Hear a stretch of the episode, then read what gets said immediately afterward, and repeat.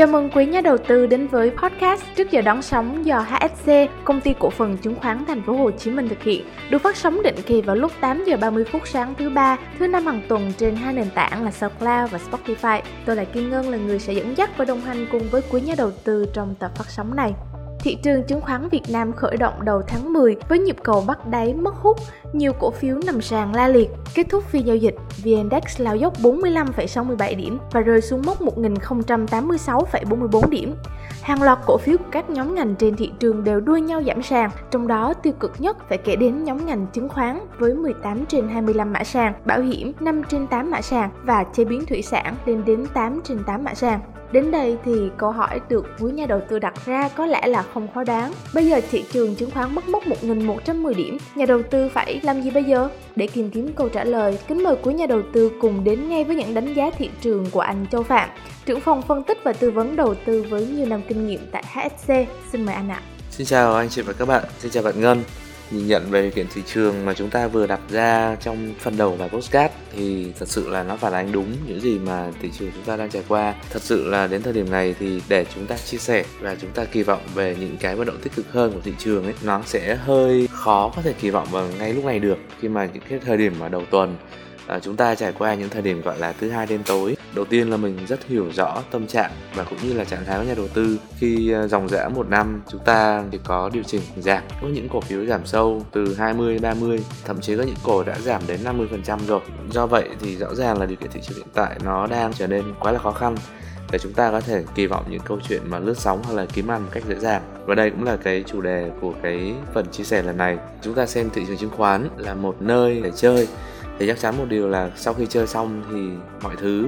à, nó lại trở về cái thời điểm ban đầu, thời điểm xuất phát, và thậm chí tệ hơn là chúng ta không quản lý được danh mục cũng như là không quản lý được tài khoản của chúng ta, và nó gây ra những cái thua lỗ. Quan điểm của mình cho rằng ấy là khi chúng ta đầu tư thì nó sẽ là một câu chuyện nghiêm túc. Nếu mà chúng ta nhìn nhận câu chuyện nghiêm túc thì quan điểm nó vẫn duy trì là như vậy, đó là thị trường xấu. Thứ hai là việc đầu tư nên là một sự tính toán và cân nhắc kỹ lưỡng. Thời điểm này thị trường để mà phục hồi được hay chưa thì mình chưa dám nói đến, nhưng có một điều mà mình có thể chia sẻ được, đó là nếu như chúng ta đã tuân thủ đúng cái cấu trúc của danh mục, không margin, đầu tư vào những cổ phiếu mang tính không chu kỳ, ví dụ như là điện nước, xăng dầu, khí đốt và những cái cổ phiếu mà kỳ vọng phục hồi hậu covid mười chín, thì đến thời điểm này có thể là nó điều chỉnh giảm theo điều kiện thị trường chung, nhưng nó lại là một cái cơ hội tốt, một cái cơ sở tốt để chúng ta có thể đầu tư một cách chung và dài hạn. Thực tế là nếu trường hợp bây giờ mà chúng ta à, mua cổ phiếu đi, mình cho rằng là chúng ta cứ mua một cổ phiếu nào đó của một doanh nghiệp tốt, tức là cái cấu trúc nội tại của họ đang khá ổn, và thứ hai là về cái dòng tiền của doanh nghiệp không bị ảnh hưởng quá là nhiều sau câu chuyện lãi suất hay là câu chuyện thị trường lần này, thì chúng ta có hai ý để chúng ta có thể hưởng lợi từ đầu tư chứng khoán. Đầu tiên là chúng ta sẽ nhận được phần chia lợi về cổ tức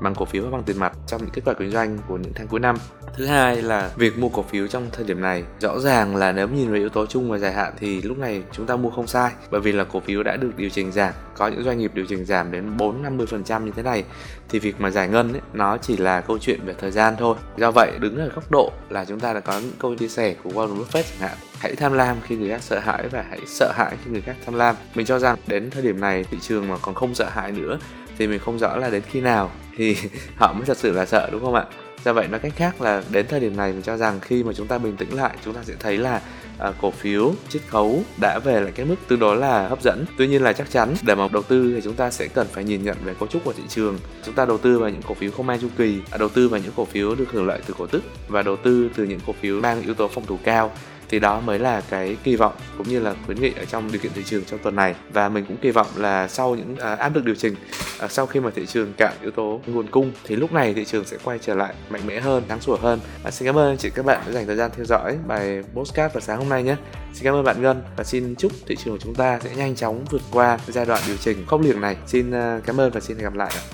Xin cảm ơn những chia sẻ của anh Châu Phạm. Là một khởi đầu tuần mới đầy tiêu cực dành cho thị trường chứng khoán Việt Nam. Mặc dù dòng tiền không hoảng loạn khi chúng ta nhìn vào thanh khoản, nhưng khi nhìn vào trạng thái tiền rút đi từ phía các nhóm ngành thì có thể thấy được sự thất vọng pha lẫn sợ hãi. Ở thời điểm này thì anh Châu cũng đã khuyên quý nhà đầu tư nên ưu tiên quan sát thay vì hành động bắt đáy đầy rủi ro. Cảm ơn quý nhà đầu tư đã luôn đồng hành cùng Trước giờ đón sóng vào mỗi tám giờ ba mươi phút sáng thứ ba, thứ năm định kỳ. Đội ngũ hát ét xê cùng các khách mời như anh Châu đã luôn nhiệt thành, làm việc hết mình để đem đến cho quý khách hàng những tin tức chính xác nhất, nhanh nhất về thị trường chứng khoán. Xin chào và hẹn gặp lại tại Trước Giờ Đón Sóng vào tám giờ ba mươi phút sáng thứ năm trên hai nền tảng là SoundCloud và Spotify.